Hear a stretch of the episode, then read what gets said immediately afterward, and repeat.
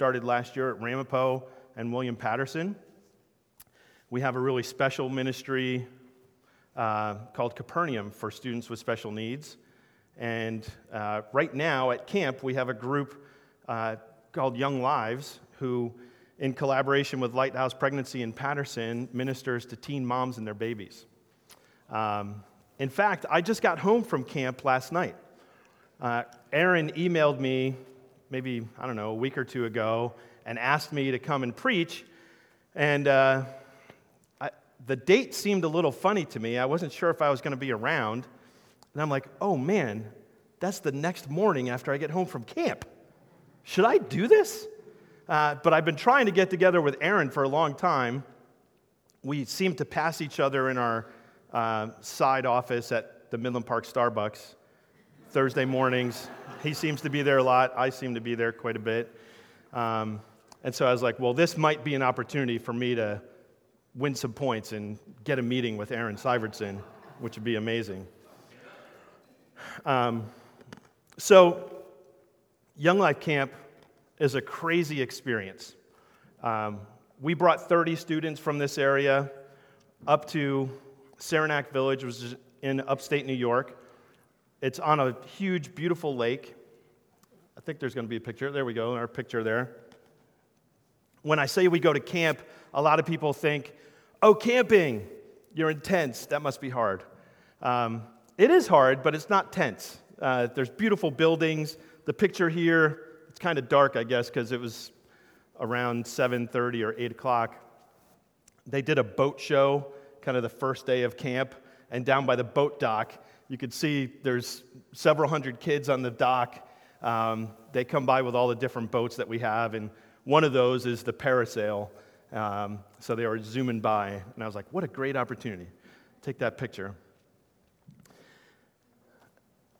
What I love about being able to go to Young Life camp, especially, uh, is the opportunity to walk kids through this really important uh, effort to bring them to the feet of Jesus. To have an assignment team, uh, volunteers that are uh, college students and high school students that are putting everything together at camp. And then there's staff people like me who are bringing kids. And I had six volunteer leaders with us from the area. And really, everything that we do there is to introduce these kids to who Jesus is. It's kind of incredible. And to know that we're on that same mission that we are kind of gathered together with the sole focus of lifting up Jesus. Some of those kids that were there had never heard any of the stories about Jesus. And, and when the speaker shared stories from the Bible, they were like, Where is he making this up from? like, no, it's right here. Some of those kids had been to church, they've grown up in church, and they hear those stories and they're like, I've heard that before, but I never realized that that's what it was about that that's what it meant. We got home at about 8:30 last night. Uh, our bus was delayed two hours. Thank you, bus company. Um, but yesterday morning at our last club, they do something called the Say So. And the Say So is an opportunity in the middle of these hundreds of kids for any of those students who have made a decision to follow Christ to stand up. Psalm 107 says, Let the redeemed of the Lord say so. And so we give them that opportunity. And what a joy to bear witness to that, to stand there and to see it was about 120 kids stand there before their friends, many of them with tears in their eyes, and say that this week they decided to follow Jesus. It's unbelievable. It's a beautiful thing, and um, several years ago, I had the privilege of being there with Brian Cabot, and we shared a cabin when he was a volunteer leader. Um, and it's just the history of being able to go back and to go through the process. And even though it's kind of the same, it's kind of like I'm, a, I'm from South Jersey, so I'm a Sixers and Eagles fan. Thank you. Um, but I found myself saying many times this week, trust the process. You know, reminding myself, which is kind of a Sixers thing, if, for any of you who know that. Um, But trust the process. We're going through these steps. We're proclaiming the gospel in, in, a certain way, in a certain order, so that kids can hear the fullness, the richness of it. We're giving them life experiences that, man, they came out of their comfort zone like you wouldn't believe. Going up on a parasail is really scary to somebody who's never been on a parasail. It's scary to me, and I've been on a parasail many times. But when you go 300 feet on a line that goes out behind a boat, it gets scary. But we do those things to get them out of their comfort zone. When Aaron asked me, What are you going to preach about? And then um, I kind of was thinking, Oh, geez, I don't know. I want to see what happens this week at camp, and maybe I'll be able to come up with something um, relevant. And, but God said, um, Talk about be my witness. It's something that I've been thinking about a lot, kind of what our, what our role as Christians should be or is, what our calling is, what we are saved to. I've been reading this book um, by a Princeton seminary professor, which is really hard to get through. Um, but Darrell Guder writes this book called Be My Witness. And he says that we often lose sight of what we are saved to do. And we focus only on what we are saved either from or what we are saved you know, personally for, like the benefits of it. And we get stuck in those benefits and we lose sight of the fact that we're called to be witnesses. So let me share with you from the book of Acts, chapter 1, if you want to follow along. We'll start in the first verse, but it says, In my former book, Theophilus, I wrote about all that Jesus began to do and to teach until the day he was taken up to heaven after giving instructions through the Holy Spirit to the apostles he had chosen. After his suffering, he presented himself to them and gave many convincing proofs that he was alive. He appeared to them over a period of 40 days and spoke about the kingdom of God. On one occasion, while he was eating with them, he gave them this command Do not leave Jerusalem, but wait for the gift my Father has promised, which you have heard me speak about. For John baptized with water, but in a few days you will be baptized with the Holy Spirit. Then they gathered around him and asked him, Lord, are you at this time going to restore the kingdom to Israel? He said to them, It is not for you to know the times or dates the Father has set by his own authority, but you will receive power when the Holy Spirit comes on you, and you will be my witnesses in Jerusalem, in all Judea and Samaria and to the ends of the earth. After he said this, he was taken up before their very eyes, and a cloud hid him from their sight. So much like the Great Commission in Matthew, Matthew 28, uh, to go and make disciples of all nations, Jesus tells the disciples, the apostles here, to be his witnesses. And it's a command that kind of lasts through the ages for us to be his witnesses. I love that Luke starts off and he reminds us that he's writing to Theophilus. Um, if you recall from the Gospel of Mark, Mark, Luke, the Gospel of Luke, uh, he tells us in the beginning, he says, Many have undertaken to draw up an account of the things that have been fulfilled among us, just as they were handed down to us by those who from the first were eyewitnesses and servants of the word. With this in mind, since I myself have carefully investigated everything from the beginning, I too decided to write an orderly account for you, most excellent Theophilus, so that you may know the certainty of the things you have been taught. We know, we know about Luke that he was a physician, that he accompanied Paul on his missionary journeys, that he he tells us himself that he sought out eyewitnesses, the disciples, Mary. He got the stories firsthand from the people who were there present with Jesus. He decided to write an orderly account. He took notes, he listened, he really soaked it all in. It's interesting that in Acts, in this passage, Jesus had been crucified and is risen, and he stayed with them for 40 days. and he gave them many convincing proofs that it was him and that he was alive. And yet, what do they turn to? Is it now that you're going to restore the kingdom of Israel? Not the fact that he, they had wept over his crucifixion, they had feared for their own lives, that they had experienced 40 days of amazing, miraculous, risen, resurrected Jesus. They're worried, like, is it now? Is the time coming now? And to assure them, his response is wait for the Holy Spirit.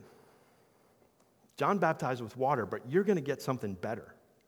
You're going to get the Holy Spirit, and when that power comes on you, you're going to be my witnesses throughout the world. When we talk about all Jerusalem and Judea, Samaria, the ends of the world, Jesus' message has no boundaries. It's meant for everybody. In Acts 2, at the Pentecost, the Holy Spirit de- descends on them like tongues of fire. And in fact, we're given the first glimpse as they speak in tongues or they speak in their own language, but people from around the world can understand them. And we know that the, the, the world, the global vision of Jesus' message and his mission comes to light. So, what does it mean to be a witness? Anybody been on jury duty before? Uh, in so many ways, we, we seem to be bombarded with hearings and witnesses and courtroom dramas. Netflix has a lot of great shows on courtroom dramas and lawyer shows, and um, our news is filled with hearings lately. We've, we've witnessed over the past 30 years some incredible, like, trial of the centuries. There's lots of trials of the centuries, it seems like. Um, but throughout the Bible, so many people bear witness to God's glory and his action. The things that God has done, our prophets gave notice to the people of Israel. They said, This is what the Lord says. This is what the Lord told me. This is the vision that the Lord gave me. And they share that. A witness can be in a legal sense, like this courtroom drama, or it could be in a historical sense. Uh, just a couple weeks ago, I guess it was last week, time flies, um, my wife and I went to a concert at Bethel Woods which is the site of the original Woodstock. So we had to go through the Woodstock Museum. And it was pretty cool to see all the displays and to, and to see the quotes from different people that had been there, right? And there was millions of people that were there. But just to, to, to hear them talk about this experience, and they just knew that it was going to be something that was probably never going to be repeated again, probably for a good reason. Um, but they were there you know, and, and there was artifacts and clothing, you know, people had saved their, their bell-bottom jeans and, you know, whatever, their other stuff that they had. And, and there were all these displays, right? And so we can be witnesses to history as well. We can be witnesses in so many ways to the things that happen in our own lives.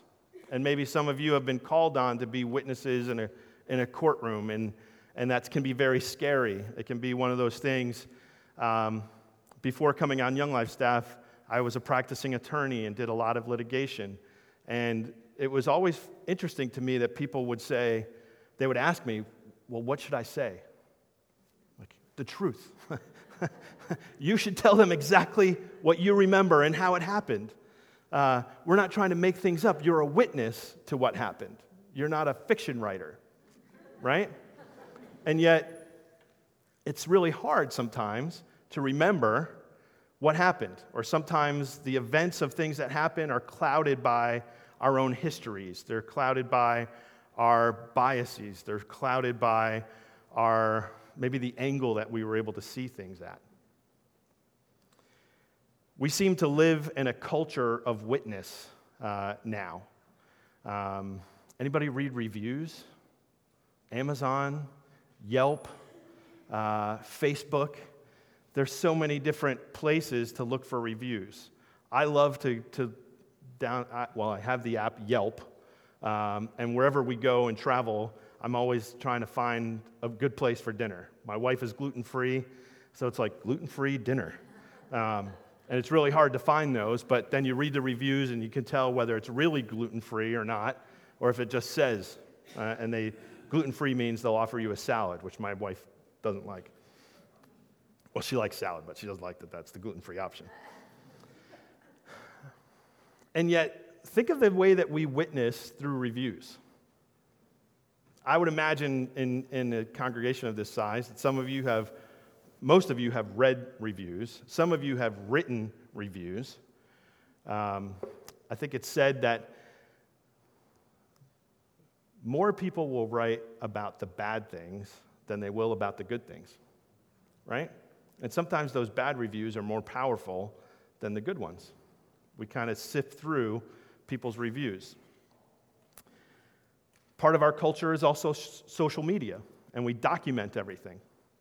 Uh, we get to, it's fun in a lot of ways that we get to see our friends from high school and their kids that are graduating high school, what they had for breakfast, uh, what it looked like when they walked through some monument on vacation, whatever it is.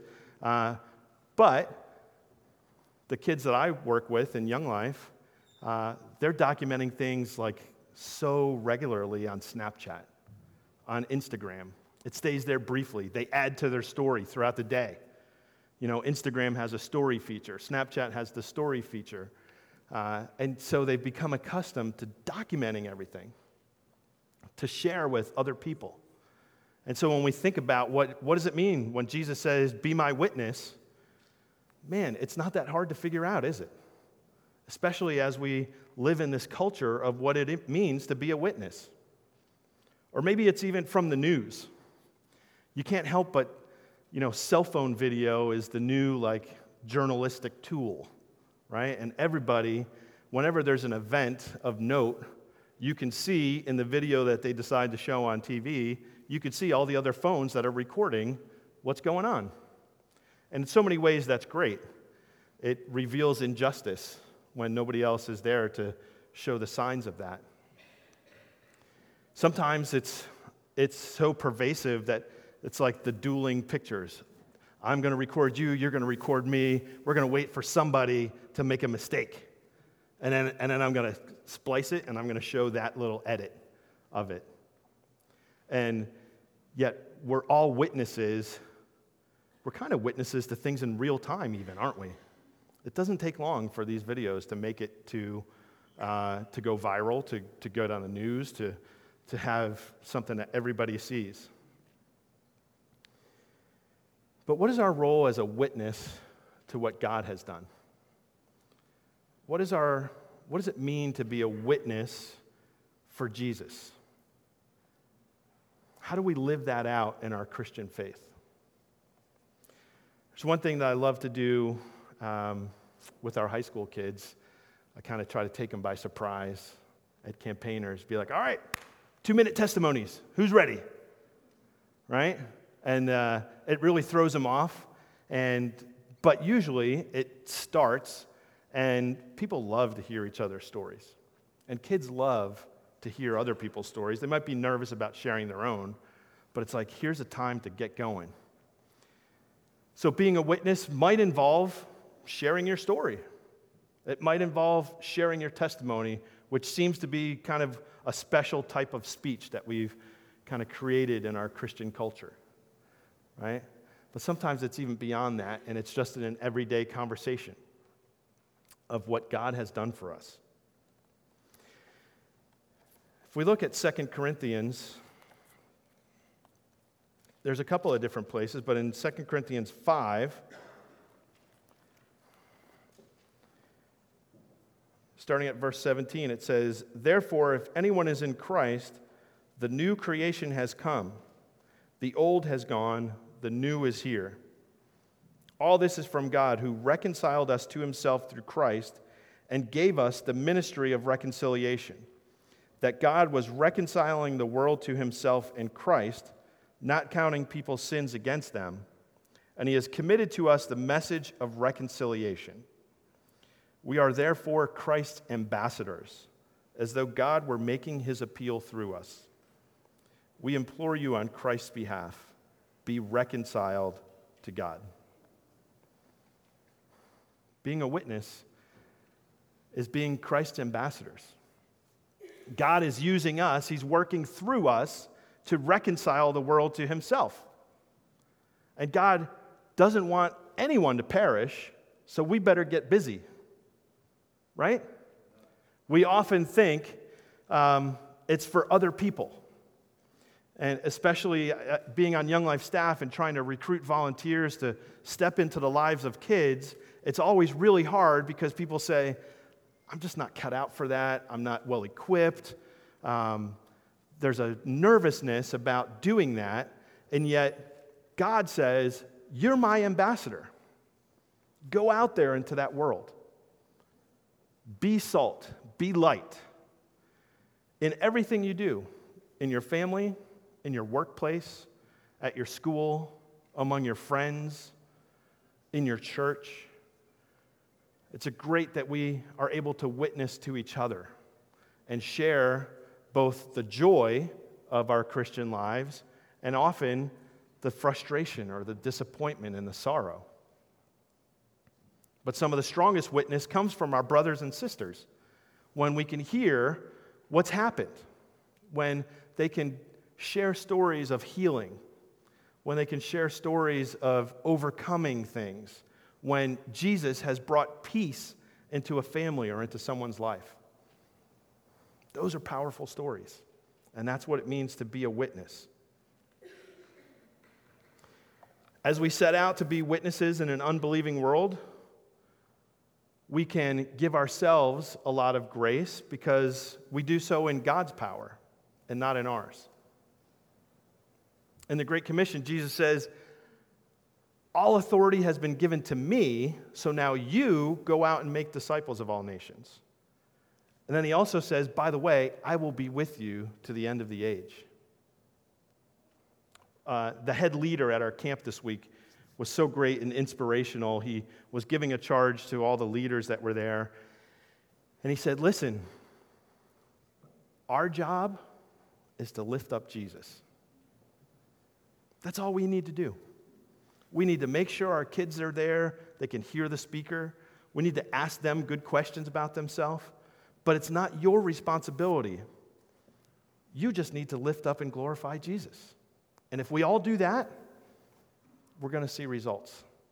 And praise God we did, you know? And yet, here, as we sit and we go into our daily lives, we're so afraid. I'm afraid. I lose sight of the urgency sometimes. I, I had a friend who passed away in January, and I met with him in the fall, and I was like, wow, he's been struggling with cancer. He seems like he's good. I don't know where he is. We were friends in college. I'm not really sure where he is in his faith. And I think I, I know, I choked, you know, because I was like, well, this is good. We've reconnected. I'll be able to see him again. But I wasn't. I don't, I regret that I missed the opportunity. And I think we lose sight of the urgency of what it means to be a witness. We lose sight of the fact that we might not get another opportunity. We lose sight of the fact that sometimes our lives and our witness might be the only example of Christ that others see. Man, I want to encourage you and myself to try harder, to not lose sight of the urgency that's out there. One of the things, one of the things that keeps us from being a witness is kind of also where our culture has gone, uh, where it's a little bit scary. We, the, the enemy has brought a whole scheme into the world to, um, to make it judgmental that we would want to share our faith with somebody who doesn't have a faith, uh, or they have a different faith. It's made in the name of tolerating their religious background, or their cultural background, or their orientation, or their, um, their denominational beliefs that might be different than our denominational beliefs, it's restricted us from wanting to share. And so we remain silent so as not to offend. I've had people that um, have shared with me a couple of things. One is Jesus just calls us to love people, which is 100% true. And I say, well, what's the most loving thing we can do? Do I really believe that Jesus is what teenagers need?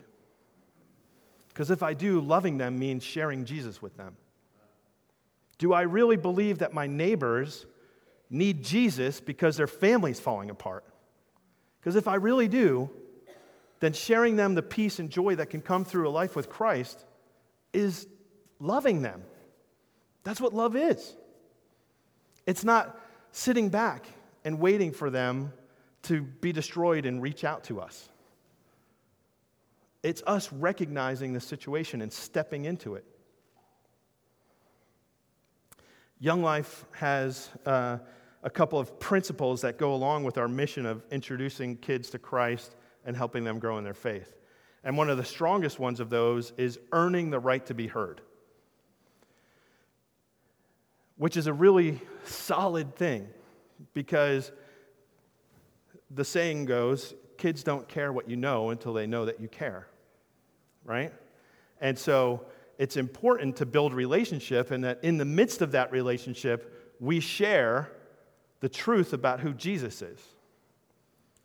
Where that falls apart, though, is when they need it in the moment, and they need it because life is getting really hard for them. They need it when we hear that they've drifted, they've been self harming, they've um, gone into all kinds of things. When they've lost a parent or a friend, it can't wait. And I often liken that to I told this story at Saranac on the lake. If we see somebody falling out of a boat, we're not going to say, um, I'm not sure I'm, they would want to accept a life ring from me because I don't know them well enough. I don't want to offend them. If I throw them this life ring and they can swim, then they're going to be like, What are you doing throwing me a life ring? Right? What's the most loving thing?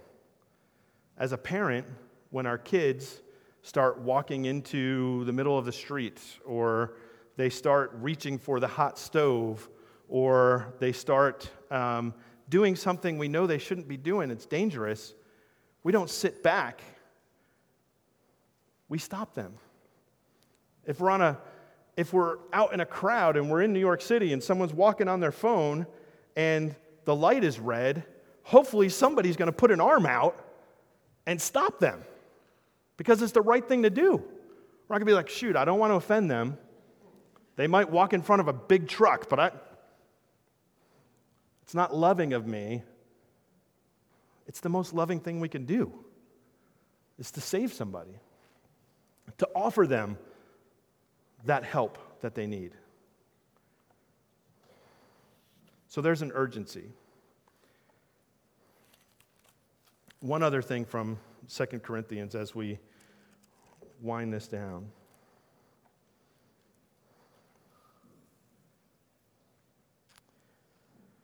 From 2 Corinthians 2, verse 14, it says, But thanks be to God who always leads us as captives in Christ's triumphal procession and uses us to spread the aroma of the knowledge of him everywhere.